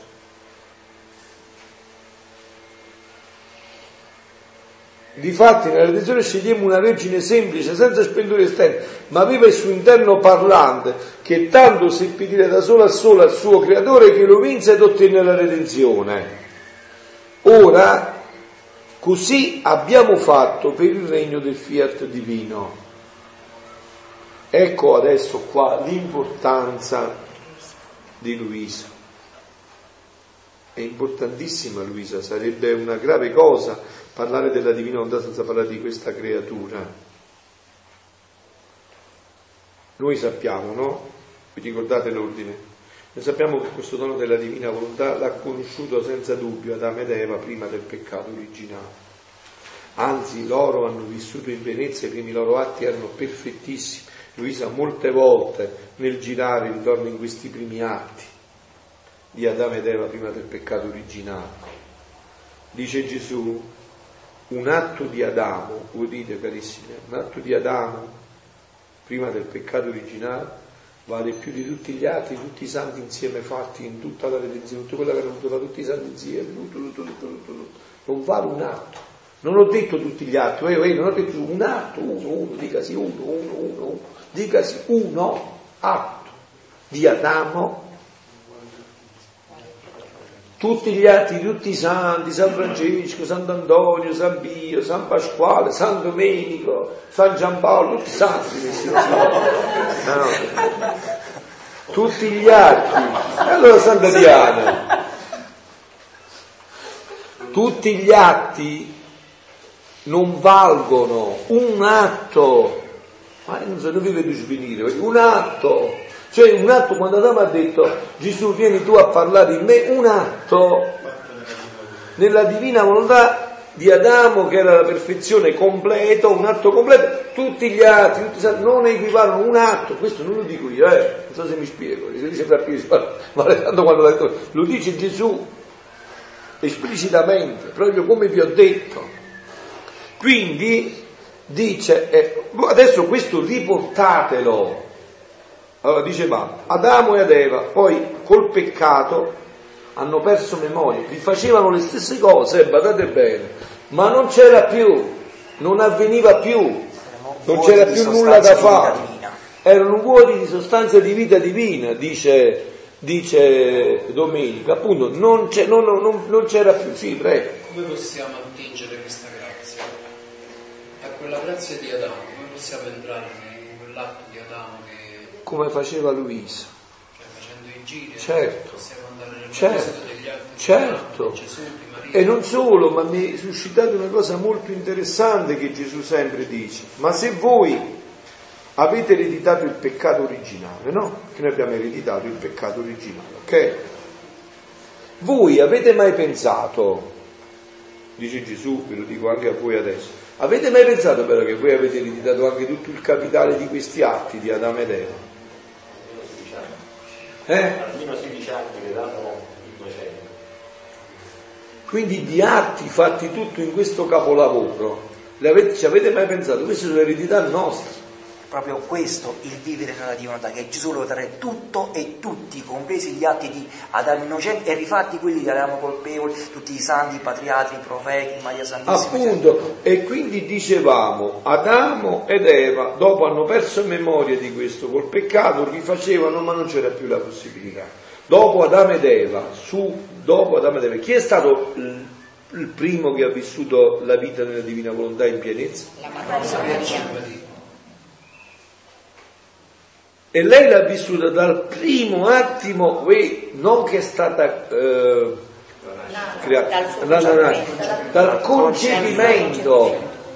Quindi in, a, eh, subito, dal primo istante, perché concepita senza peccato, ha avuto la visione piena di tutto. E quindi ha detto un sì con piena coscienza, totale, radicale quando c'è nel libro della Regina della il primo atto, ho legato la mia volontà al trono della Trinità Santissima e non l'ho voluta mai conoscere. A noi sembra, si dice a Napoli, una pazzia alle creature, no? Non è una pazzia alle creature, è il martirio dei martiri. Eh? Sono troppe cose da dire. Volevo dire una cosa sì. entrando nella divina volontà, è tutto presente. Dici Giampaolo. Cioè, tu hai detto io poi volevo andare a riprendere gli atti di Adamo, ma se tu entri nella divina volontà è tutto presente davanti a te, ma faccio un esempio visivo per capire, è come se in questa parete tu vedessi tutta l'eternità. Quindi là già vedi Adamo, l'ultimo uomo, vedi la creazione, vedi la redenzione, è tutto presente in quell'istante. Poi tu vai a goderti quelle cose che in un momento tu vuoi andare ed attualizzarlo. attualizzarlo. Quindi non è solo, cioè, te lo godi e lo attualizzi. Eh sì, così è, ipso facto, cioè tutto si prospetta immediatamente perché è un atto unico. Eh certo, per noi è uno sforzo continuo questo, no? Eh, perché noi siamo incapsulati nel tempo, ma questo è un atto unico. Quando tu entri nell'atto unico, c'è l'atto unico, tu, ecco perché è importante conoscere, fare questi ritiri, leggere, fare i atti, giri ogni giorno. Questo no, ti fa penetrare sempre più perché e questo sapete quando durerà? Poco. Tutta l'eternità. Noi tutta l'eternità approfondiremo questo che stiamo dicendo qua. Dici, dici. Madonna, lei parla di, questa, diciamo, di questo rapporto con Dio già nel concepimento. Questo ci fa pensare una cosa, la differenza tra il cervello e l'intelletto. Perché la Madonna, essendo concepita, il cervello non era formato. Noi umanamente pensiamo al cervello, seguiamo il cervello perché le nostre idee sono il nostro cervello, ma il cervello è una parte del corpo come la gamba. Quindi anche seguire il cervello non è sempre la migliore, la parte migliore è l'intelletto, che è sempre in comunicazione, se fuso nell'intelletto divino, con Dio. E infatti lei parla con Dio, nonostante non abbia ancora il cervello, ma perché ha l'intelletto, che è potenza dell'anima.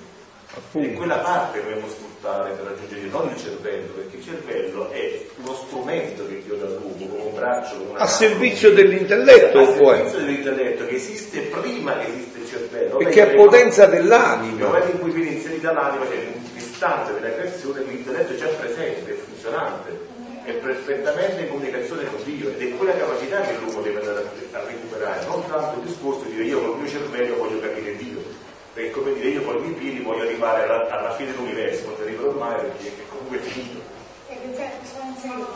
perché Luisa dice certe volte che non sa trasmettere in scritto quello che Gesù gli trasmette con la luce intellettuale, cioè lui eh sì, non riesce. Certo e eh, certo.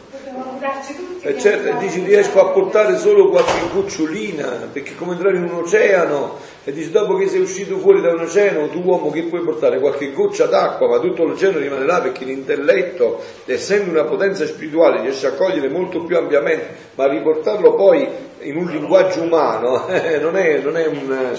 Allora dicevamo quindi, dopo Adamo c'è stata la Madonna, che ha vissuto in pienezza la vita della divina volontà e ha ripreso tutto dal momento in cui Adamo non faceva più gli altri, la Madonna ha ripreso tutto, ha rifatto tutto e umanamente, umanamente, questo gliel'ha insegnata Gesù, eh, umanamente, perché Gesù è figlio di Maria, a mangiare in maniera educata gliel'ha insegnato la Madonna Gesù, avete capito? Umanamente. Tutto ciò che c'è di umano, lo stile umano di Gesù era lo stile umano di Maria, è la mamma che insegna questo, è pure a casa vostra, non so, non mi pare che così è vero, è la mamma, eh, è la mamma che trasmette tutto questo. Anche perché Giuseppe veniva faticato per andare in bottega, tutto il resto. Eh? Età, sapienza e grazia, davanti a Dio e davanti agli uomini. Quindi, Roberto, dici, dici eh, per il discorso di, di Adamo c'era questo passo del... Leggi, lo leggi, leggi. Del, vieni qua e leggi, vieni. Siracide, Siracide 49. Uh-huh. Mhm. Cioè nel Siracide diceva per il discorso di Adamo, c'è tutto l'elenco dei, dei padri praticamente che... Uh-huh.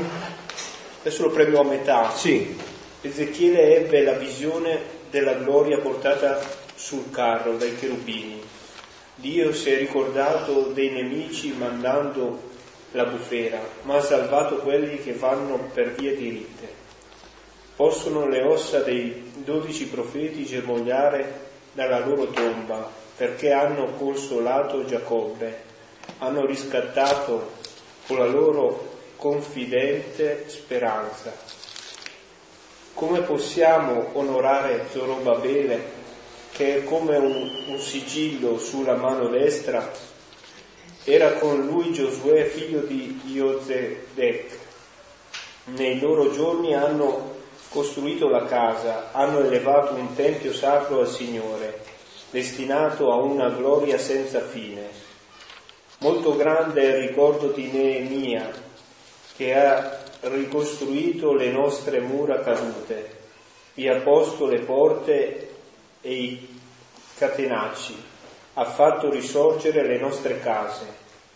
Nessuno fu creato sulla terra uguale a Enoch, perciò fu fatto ascendere dalla terra. Ne è nato un uomo come Giuseppe, guida dei fratelli e sostegno del popolo, le cui ossa sono state onorate. Sem e Seth hanno avuto molta gloria tra gli uomini, ma più di ogni vivente spicca nella creazione Adamo. Bellissimo, è la traduzione della, della, di questa ancora più, ma superiore a ogni creatura vivente è Adamo. Questa è la conferma di quello che abbiamo detto. Perfetto. Vedete come è importantissimo quello che vi dicevo, la tradizione, la Sacra Scrittura, eh, bisogna saperla leggere, no? Con gli occhi di Dio, veramente, vedete come tutto è contenuto in pienezza. Allora, rivediamolo un attimo questo, questo, questo passo, la ricapitolazione, ecco solo l'ultima parte, che è stupenda. Nessuno fu creato sulla terra uguale a Enoch. Enoch, vi ricordate chi è? Enoch fu assunto, non si sa come. Enoch è stato assunto in cielo, non si sa, no? È insieme a Elia, sono i due che non si sa. Enoch, difatti egli fu rapito dalla terra. Dov'è Enoch? È mistero, mistero dov'è Enoch? Elia dov'è che fu assunto dal carro di fuoco? Non nacque un altro uomo come Giuseppe, capo dei fratelli e sostegno del popolo, perfino le sue ossa furono onorate. Voi sapete che è stata oltraggiata questa tomba l'altro giorno, ieri stamattina? Sì, sì, adesso sta succedendo un pandemonio che sì, a, come si chiama il paese? Non mi sfugge dove è stato. Sem e Set furono glorificati fra gli uomini, ma superiore a ogni creatura vivente è Adamo. Allora ditemi voi, chi non conosce gli scritti della divina volontà, come giustifica questa parola? Adamo che ha fatto il peccato originale che noi l'avremmo additato come la causa di ogni male. creato da Dio, però voluto da Dio, però appunto, tanto non riesce ad appunto no, ma, ma, ma, ma, essendo il primo uomo, avendo peccato di un peccato che ha portato tutte le conseguenze, magari noi se non lo pensavamo in inferno ci eravamo quasi vicini, è vero? Sì. Siccome ha fatto tutti i mali stanno per lui, qua e che anche noi dobbiamo fare la stessa fine poi. Appunto, quindi come, come problema avremmo giustificato? Invece sentite che dice il Siracide ha detto nessuno ma superiore a ogni creatura vivente è Adamo. Lui avendo fatto Adamo tutti quegli atti per tanti anni in fusione con Dio, quegli atti che sono stati cancellati. Appu- ecco, ma questo lo puoi dire tu, ma questo lo puoi dire tu che conosci la divina volontà, no? Ma se non conoscevi la divina volontà, come andavi a comprendere questa parola rivelata? Non la comprendevi mai nella pienezza come la comprendi adesso. Quindi vedete come è perfetto che Gesù dice non sono venuto ad abolire ma a dare completezza. Anche la Vergine Maria non si può comprendere. Appunto. Ha potuto fare gli atti decidendo se non aveva intelligenza o intelletto. Dando, appunto dando pieno compimento pieno compimento alla Sacra Scrittura. Quindi non è una parola messa là così, è una parola totalmente ispirata, questa dice Giampaolo. Costringe Gesù a dire di Giovanni Battista, da nati figli d'onna. Appunto. Perciò tu ne nati figli d'onna. Appunto. Appunto. Perché poteva dire, quando parla di Giovanni Battista Gesù, poteva dire l'uomo, il migliore dei uomini eh, della terra. Non dirlo, perché c'è Adamo deve dire dai nati di donna cioè dai figli della donna, perché Adamo è stato da Dio, e quindi deve escludere Adamo da questa... Capito? Perché Adamo è superiore a ogni creatura vivente. E quindi vedete come tutto è perfetto tra la Sacra Scrittura e quello contenuto in questi volumi, solo che bisogna chiedere a Dio la grazia, la luce, di penetrare nella pienezza tutto questo. È stato costituito capo delle missioni, quindi come un sole con tutti i suoi raggi che doveva raggiungere tutte le creature se non avesse peccato. Poi Appunto. quando Adamo peccò, diciamo, questo sole si oscurò, però fino al momento in cui aveva peccato, questo è lo scopo di Dio, che tutti questi raggi che uscivano da doveva raggiungere tutti in uno ed uno in tutti. E adesso qua sta il passaggio fondamentale, Se, vedendo anche questo, allora voi comprendete come... Eh, si, si interseca perfettamente, entra in sinergia quello che dicevamo, un atto di Adamo, un atto. Non è eguagliabile da tutti gli atti buoni, tutti i santi, non è eguagliabile perché quelli sono sempre atti umani. santissimi ma incapsulati nell'umano. Invece un atto di Adamo ha travalicato l'umano, era nel divino perché lui conosceva perfettamente quello che faceva. Quindi eh, eh, eh, quello che dice Siracide è un, un capolavoro, non c'è nessun vivente, è superiore a tutti Adamo, è superiore a tutti Adamo in quegli atti divini. Chi ha superato Adamo?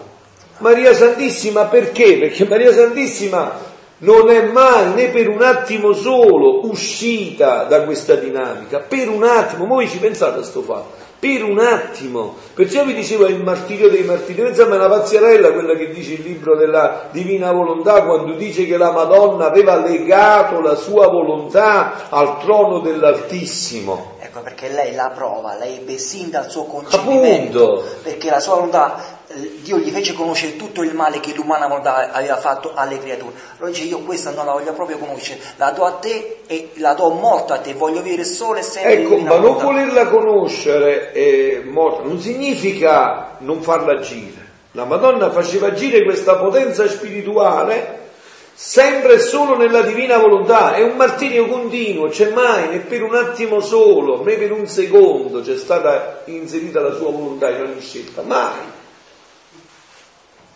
Sempre sì, prego Roberto. Anche perché mi fa pensare che lei comunque era in continuo contatto anche con, come lei, come noi oggi, con volontà umane che ti remano tutto al contrario. Appunto. Tutto al contrario. Cioè ti mettono sempre anche appunto. verso Dio. Appunto, appunto. a quel momento in cui chiudono il sepolcro. Appunto, bravo. Il sepolcro e tutti nomano, c'è No, è finita, è finita, bravo. Questo è proprio quel momento, guarda, ha citato proprio il momento più eclatante. Cioè tu ti immagini quando ci sono andati i discepoli, c'è andata Maria Maddalena che ha visto suo figlio, suo fratello risorto e gli è andata a dire va bene, ma è finita. È finita, e significa sperare l'assurdo. Come si può pensare che un uomo risorga? Come si può pensare che autorisorga? Com'è possibile appunto questo remare tutto all'opposto? E invece la sua volontà ferma. Anzi, addirittura questo atto ha anticipato la risurrezione. Non sono state 72 ore, ma 34. È stata anticipata la risurrezione per questa sua fermezza nella divina volontà.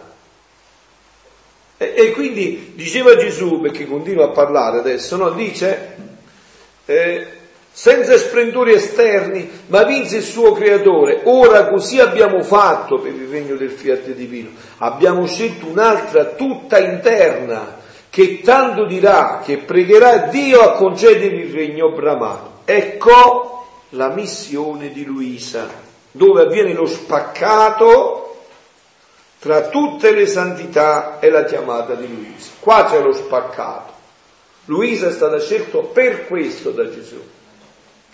Il tenerla chiusa 82 anni, perché Luisa su 82, 62 le ha vissute, 81 è qualcosa, è mesi, 81, 62 le ha vissuti completamente a letto e 19 in semiletto, perché l'ha inondata di atti interni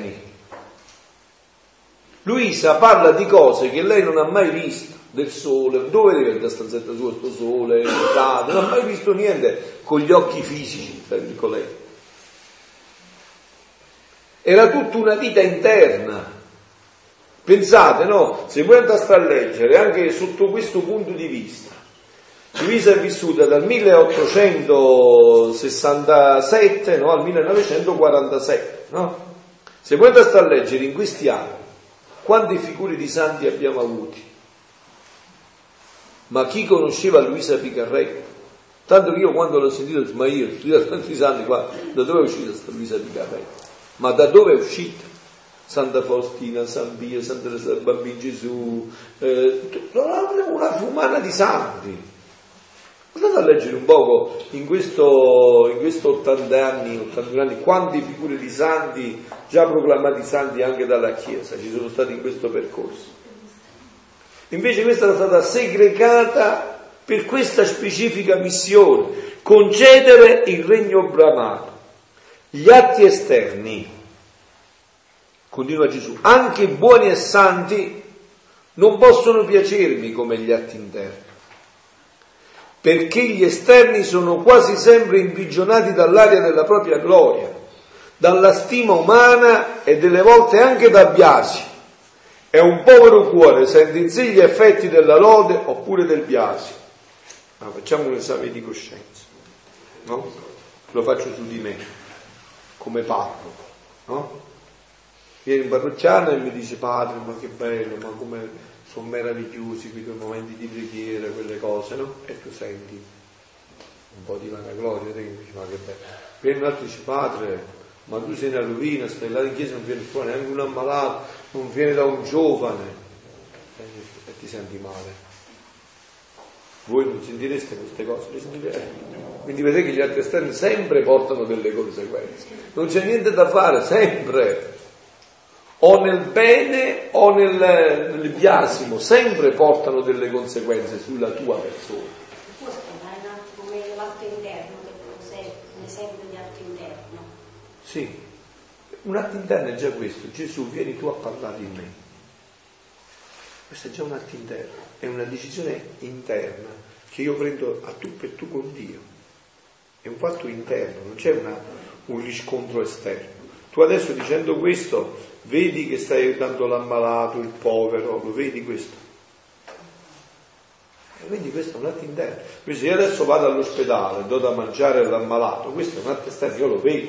Sto facendo una cosa buona, ma la vedo. E anche tu che vedi mi dirai, ma che bravo Frappio, vedi, è andato là, ma mi sei bravo, hai dato da mangiare all'ammalato. Cioè c'è sempre un riscontro, no? C'è sempre una cosa che ti viene a riscontro. Invece l'atto interno no, è una cosa interna, interiore, non, è, non c'è niente di esterno. È un fatto interiore tra te e Dio, lo conosci solo tu e Dio. No, se tu hai detto, per esempio, se tu adesso stai dicendo, Signore, benedicimi tutti questi figli, fagli comprendere quello che stanno facendo, aiutali, dagli luce, chi se ne accorge di quello che stai facendo? Padre, sì, però, lo dico per provocazione, sì. se tutti facessimo questi atti interni, no? Mondo morirebbe di fame, non esisterebbe il volontariato. No, non c'entra, no, no, no. Non è che questi atti interni escludono gli atti esterni. Cioè gli atti esterni tu li devi fare, certamente, eh, ci mancherebbe no, ma io dico gli atti esterni sono una conseguenza, anche l'esterno vero, no? Che è, è anche una, l'atto esterno è vero nella misura in cui prima c'è un caricato internamente, se no è solo un... Una, un, un... E certo, sicuramente ci mancherebbe, insomma, abbiamo, abbiamo bisogno di tante di tante situazioni esterne, sicuramente, e questo è anche una, un carisma che, che, viene dato, ma grazie a Dio noi adesso stiamo parlando degli atti interni, cioè proprio per purificare anche gli atti esterni. Questo anche no? quando dice no Gesù. E comunque anche gli atti esterni non vengono fatti solo per vanagloria, certo. sono anche motivati da una forza e l'ha detto e stava scritto qua, non avete, forse non avete sentito questo passaggio, eravate nel pensiero, non avete sentito questo. Dice Gesù, eh, perché gli esterni, gli atti esterni, anche buoni e santi, non possono piacermi come gli atti interni. Non ha detto che non mi piacciono.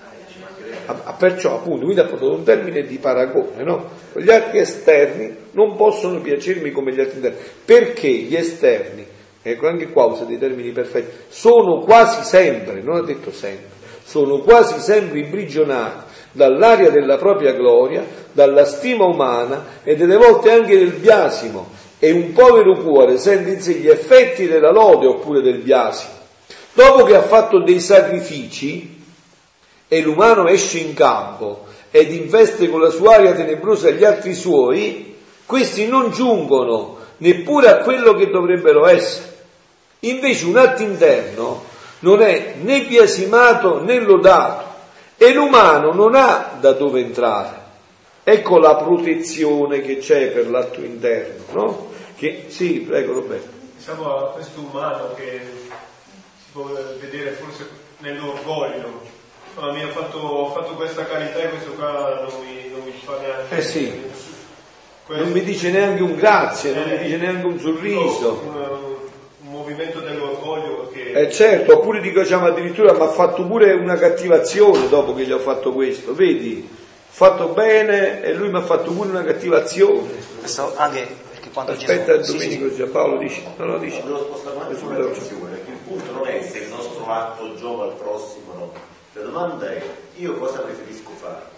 Preferisco andare dalla persona per strada e dargli 10 euro o preferisco fare un atto interno? E là è gioco, non è sul beneficio che porta l'atto esternamente, l'atto divino porta il massimo beneficio perché Dio ci dice così noi per fede ci crediamo. Poi il punto è, io internamente cosa preferisco fare?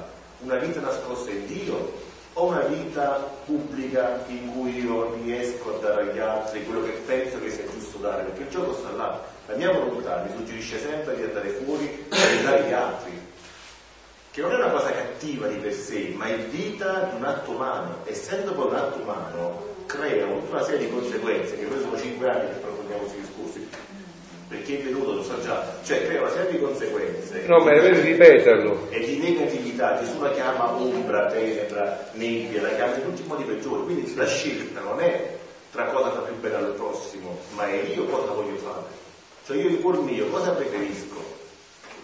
Se io sapessi che il mio atto fa sì che un altro vada a dare soldi a quel povero, io sono disposto nella fede a credere a questo o preferisco andarci io personalmente e portarci soldi perché così sono sicuro che questa cosa ha funzionato?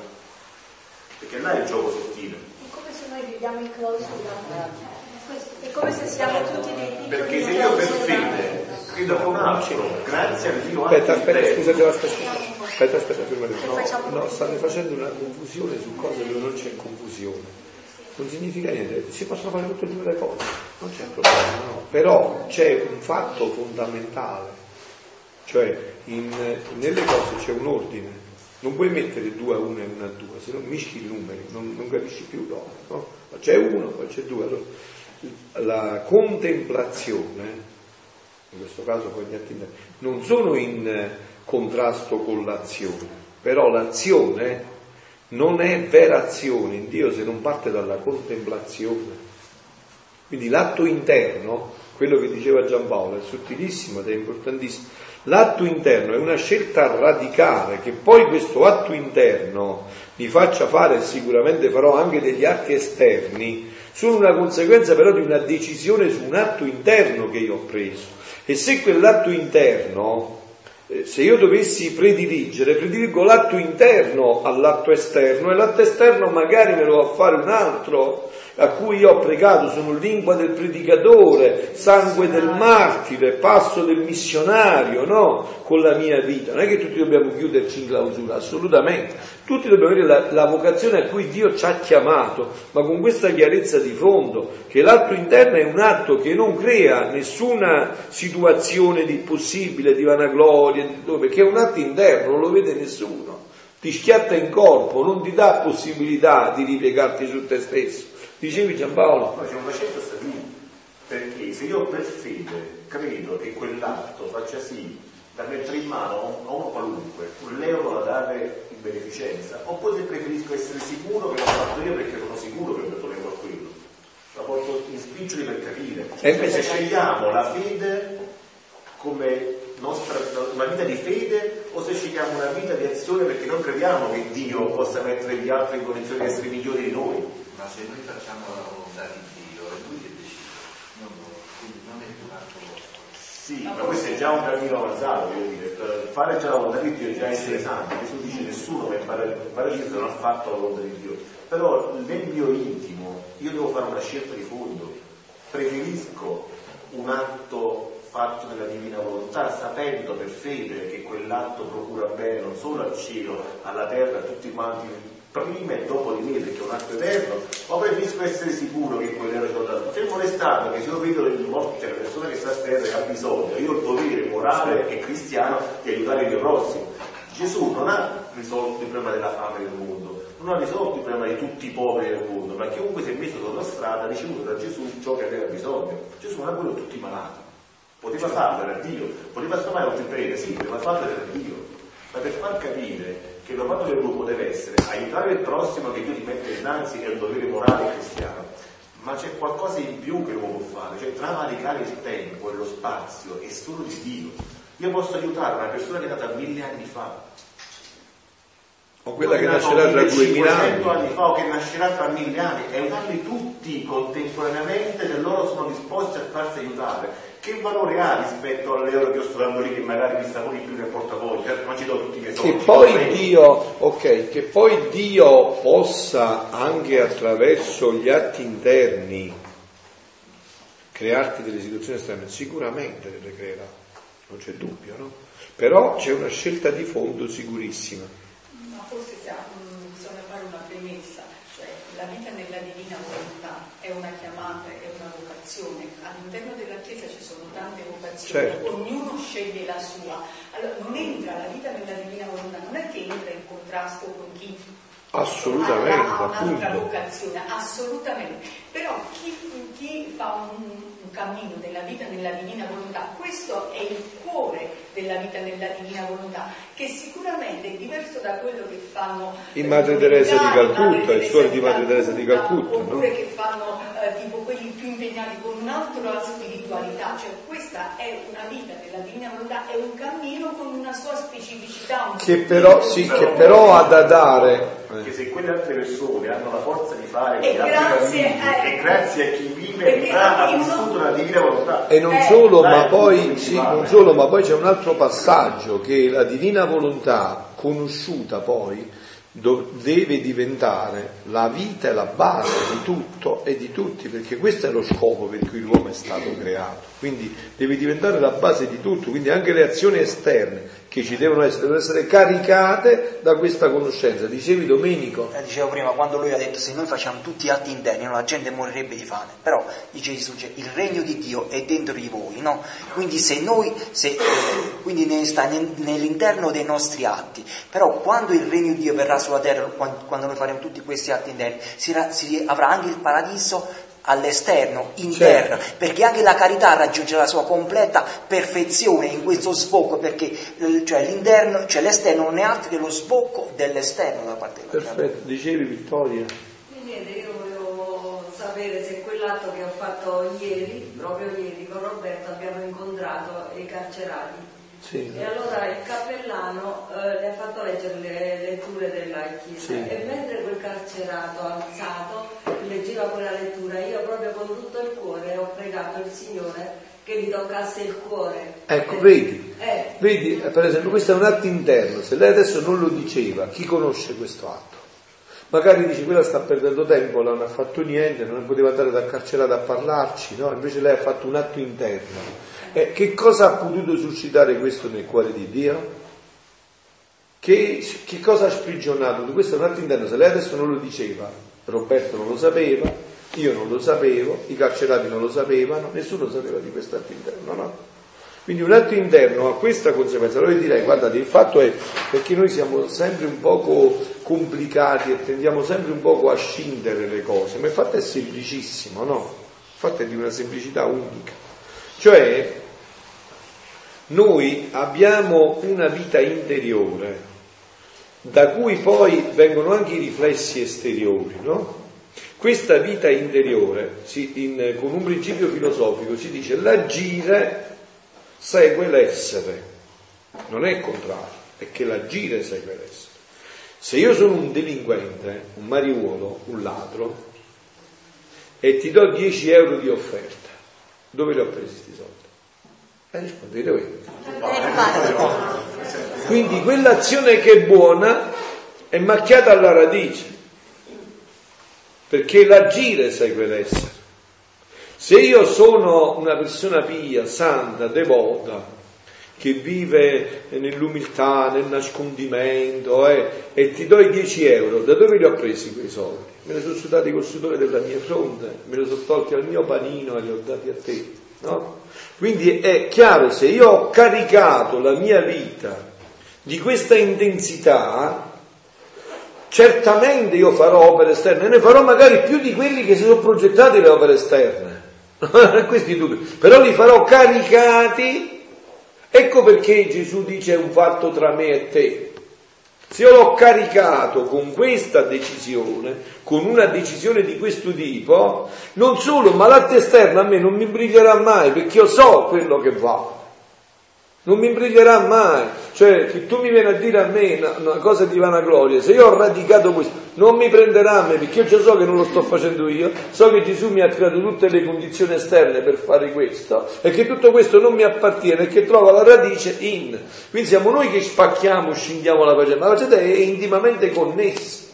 È intimamente connessa. Tanto è vero che la vita più perfetta non è quella contemplativa, è quella contemplativa attiva.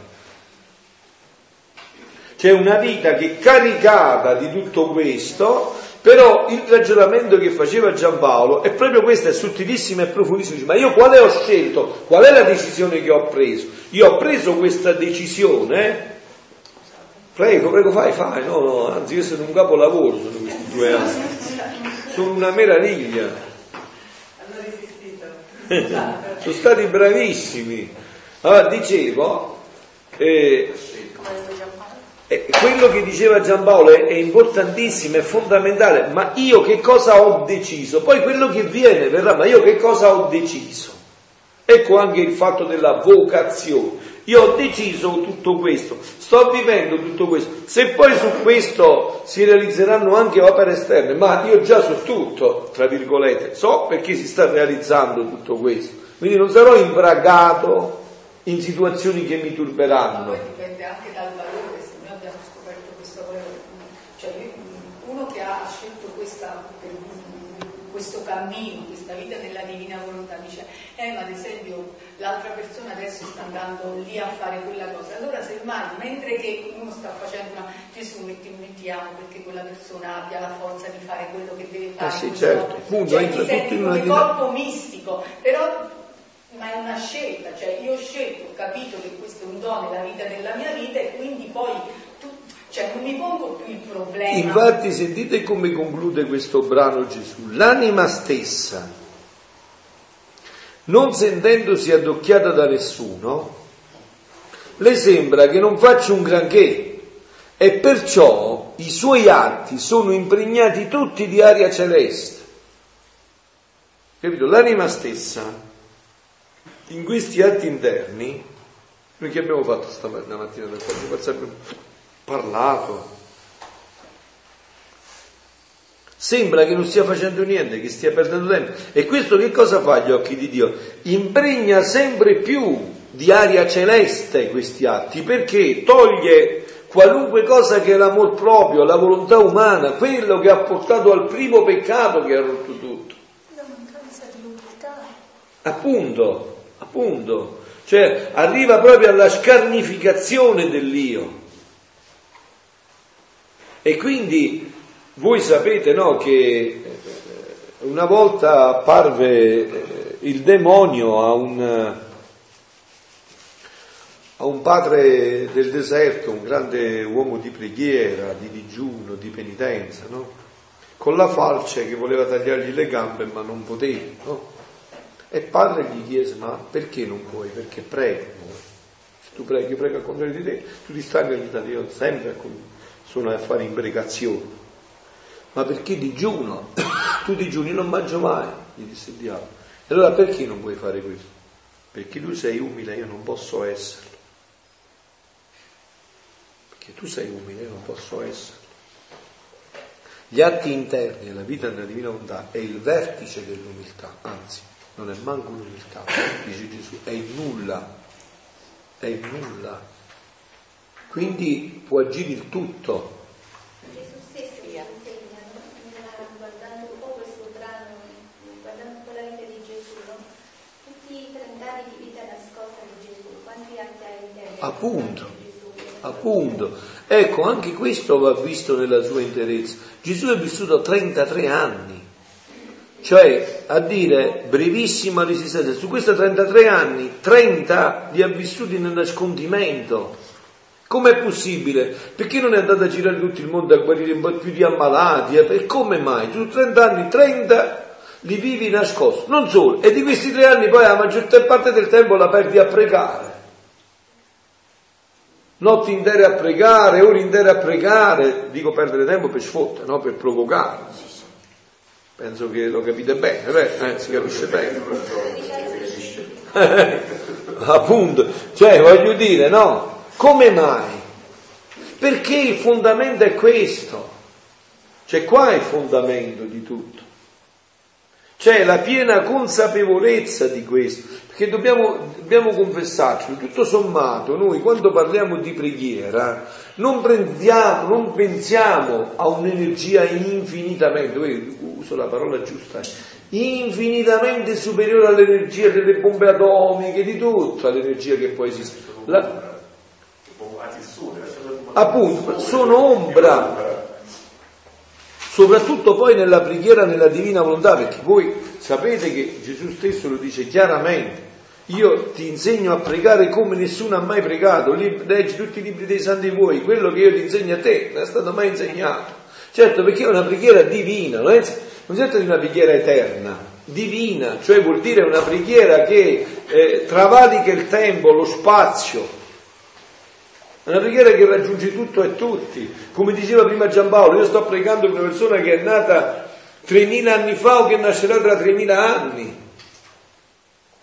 Perché appunto ci riportiamo a quello sguardo che diceva, no? dice ma noi, io sto prendendo gli altri, dice, no tu sei tutto un insieme, è tutto là, è un atto unico che nel momento in cui entri nella divina volontà è tutto presente, è tutto attuale, è tutto reale, è tutto là e tu lo attualizzi in questo momento perché tu sei legato al tempo e allo spazio, incapsulato nel tempo e nello spazio.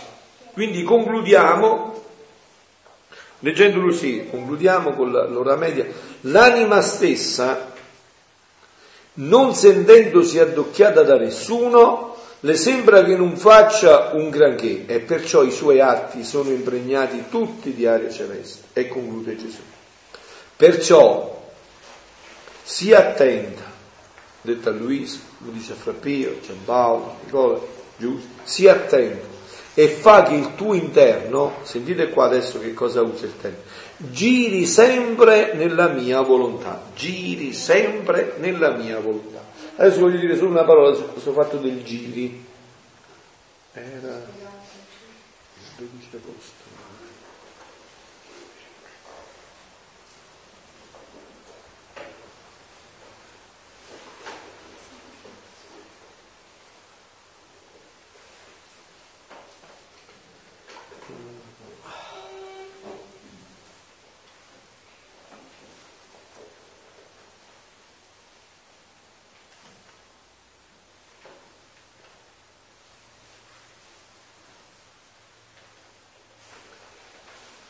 Povera figlia mia, come stai male? Coraggio, non voglio che ti riduci in questi estremi. Il tuo interno è un parlare continuo innanzi alla maestà divina, un atto continuo. Innanzi a Dio porta con sé la certezza della vittoria, sicché o hai vinto o stai per vincere. Un fare, un dire continuo acquista la natura di una potenza vincitrice presso Dio. Dio è come se perdesse la forza resistibile e l'anima acquista la forza vincibile. Quindi con questa preghiera, con i giri, Dio perde la forza irresistibile, non resiste più, e l'anima acquista la forza invincibile, vince sempre. Succede un cambio, Dio disarmato e l'anima armata delle, delle armi divine, ma all'ente supremo non gli è dato di resistere. Ti parrà a te poco che il chiedermi di continuo il regno del mio volere? Girare per tutta la creazione? Rigirare in tutti gli atti che io feci nella redenzione, nei mari e negli atti dell'amore e di dolore della sovrana regina per chiedere il regno mio? Nulla chiedi per te, e giri e rigiri, e chiedi e richiedi, che la mia divina volontà sia conosciuta, che domini e regni, in ciò non entra ombra di umano, né di interesse proprio, e la preghiera è l'atto più santo e divino, è la preghiera di cielo, non di terra, perciò è la più pura, la più bella, la invincibile, che racchiude solo l'interesse della gloria divina. Finora, udite, udite carissimi, udite, finora nessuno mi ha pregato con tanta insistenza. Mi pregò la mamma mia con tale insistenza per la redenzione, ne fu vincitrice. Ma per il regno della mia volontà Nessuno finora ha pregato con l'insistenza di vincere Dio. Perciò, hm? perché dopo ti faranno i figli. Appunto, con Luisa, appunto. Perciò la tua insistenza dice molto. Lo stesso sconvolgimento, così capite queste che voi chiamate bombe d'acqua, i vino, no? che vedete tutti questi disastri che ha fatto, da dove vengono. No? Voi pensate che siano bombe d'acqua, eh, scoppiano un po' di bombe d'acqua, non si muove foglia che Dio non voglia. Perciò la tua insistenza dice molto lo stesso sconvolgimento di tutta la natura dice molto. Noi qua abbiamo sentito le sirene solo ai Serni, ma a Benevento hanno visto proprio la morte con gli occhi, no? Dice molto lo sconvolgimento di tutta la natura. In questi tempi tutti gli elementi, acqua, vino, acqua minerale, casa, tutte qua, tutti gli elementi convolgendosi sono furieri di bene, ciò che è necessario per riordinare il regno mio. È la cosa più grande Perciò ci vuole lo sconvolgimento per purificare la terra. Quindi non voglio che ti opprimi troppo, ma piuttosto segui il tuo continuo volo. Un Dio continuava a pregare e mi sentivo una mano posare sul mio capo e da questa mano uscivano tre fontanine. Una menava fuori acqua, un'altra fuoco e l'altra sangue che inondavano la terra. Poi questo non l'ha scritto di sera Gesù, ha visto prima storia e poi l'ha scritta, quando è data, l'ha scritto tanto tempo fa, eh, Luisa. È che dici, era visto fatto, ha letto il giornale quello che è successo a Benevento, ad altre parti, no, no, era già fatto. E da questa mano uscivano tre fontanine, una venava fuori acqua, un'altra fuoco e l'altra sangue che non dava, la quale erano travolte genti, città e regni. Era raccapricciante vedere i mali che verranno e pregavo il mio amato Gesù che si placasse e gli chiedevo delle sofferenze per far risparmiare i popoli. E Gesù mi ha detto, figlia mia, si uniranno insieme acqua, fuoco e sangue e faranno giustizia. Tutte le nazioni si stanno armando per guerreggiare ma ne sta parlando di oggi, della Russia, sì, conosceva già queste cose Gesù per la miseria, conosceva tutte. Li conosceva tutte, Filomena tutto conosceva già, vedi? Tutte le nazioni si stanno... E quando irrita, e questo irrita maggiormente la giustizia divina, che dispone, Giambà, gli elementi a far vendetta di loro. Dice, voi, voi organizzate la guerra e Dio dispone gli elementi l'acqua, il fuoco, gli elementi a far vendetta di loro. Perciò la terra sboccherà fuoco, l'aria manderà fontane di acqua e le guerre formeranno fontane di sangue umano, in cui molti scompariranno, città e regioni resteranno distrutte. Che malvagità! È Gesù che ci accusa, avete capito? È Gesù che ci accusa, tutto questo è tutto opera nostra. I, i mali, i, i, segreti li faremo noi, non li farà Dio. Saremo noi. Sentite, stiamo qua 1927, dice Gesù, ma guarda questi che vipere che sono questi uomini, peggio dei diavoli, i diavoli si mettono paura degli uomini diavoli. Dopo tanti mali di una guerra subita, abbiamo appena finito la prima guerra, 15-18, ne preparano un'altra più terribile. Ma veramente Gesù sapeva tutto. 27 sapeva che sarebbe stata la guerra del 40, hai capito? Ne preparano un'altra più terribile e si cerca di muovere quasi tutto il mondo come se fosse un solo uomo. Non dice questo che Madonna, sta parola non la so leggere io, perché non si usa più nel vocabolario oggi, ma sta scritto. Che il, c'è scritto P-E-C-C-A-T-O. Non si usa più questa parola. Che cos'è questa parola? Non si usa più oggi. Ci sono altre motivazioni. Oggi ci sono altre parole, si dice che ci sono problemi per altre cose. Che il peccato è entrato fin nelle ossa, da trasformare la stessa natura in P, E, C, C, A, T, O, in peccato. Carissimi, questo è... Che poi, come dice Gesù a Luisa, lui dà un significato alla parola peccato. Il peccato è uguale mancanza d'amore. Appunto.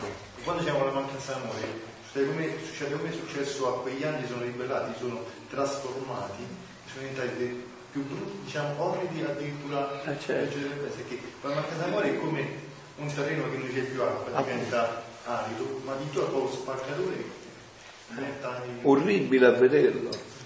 L'angelo del Signore portò l'annuncio a Maria. Ave o Maria, piena di grazia, il Signore è con te.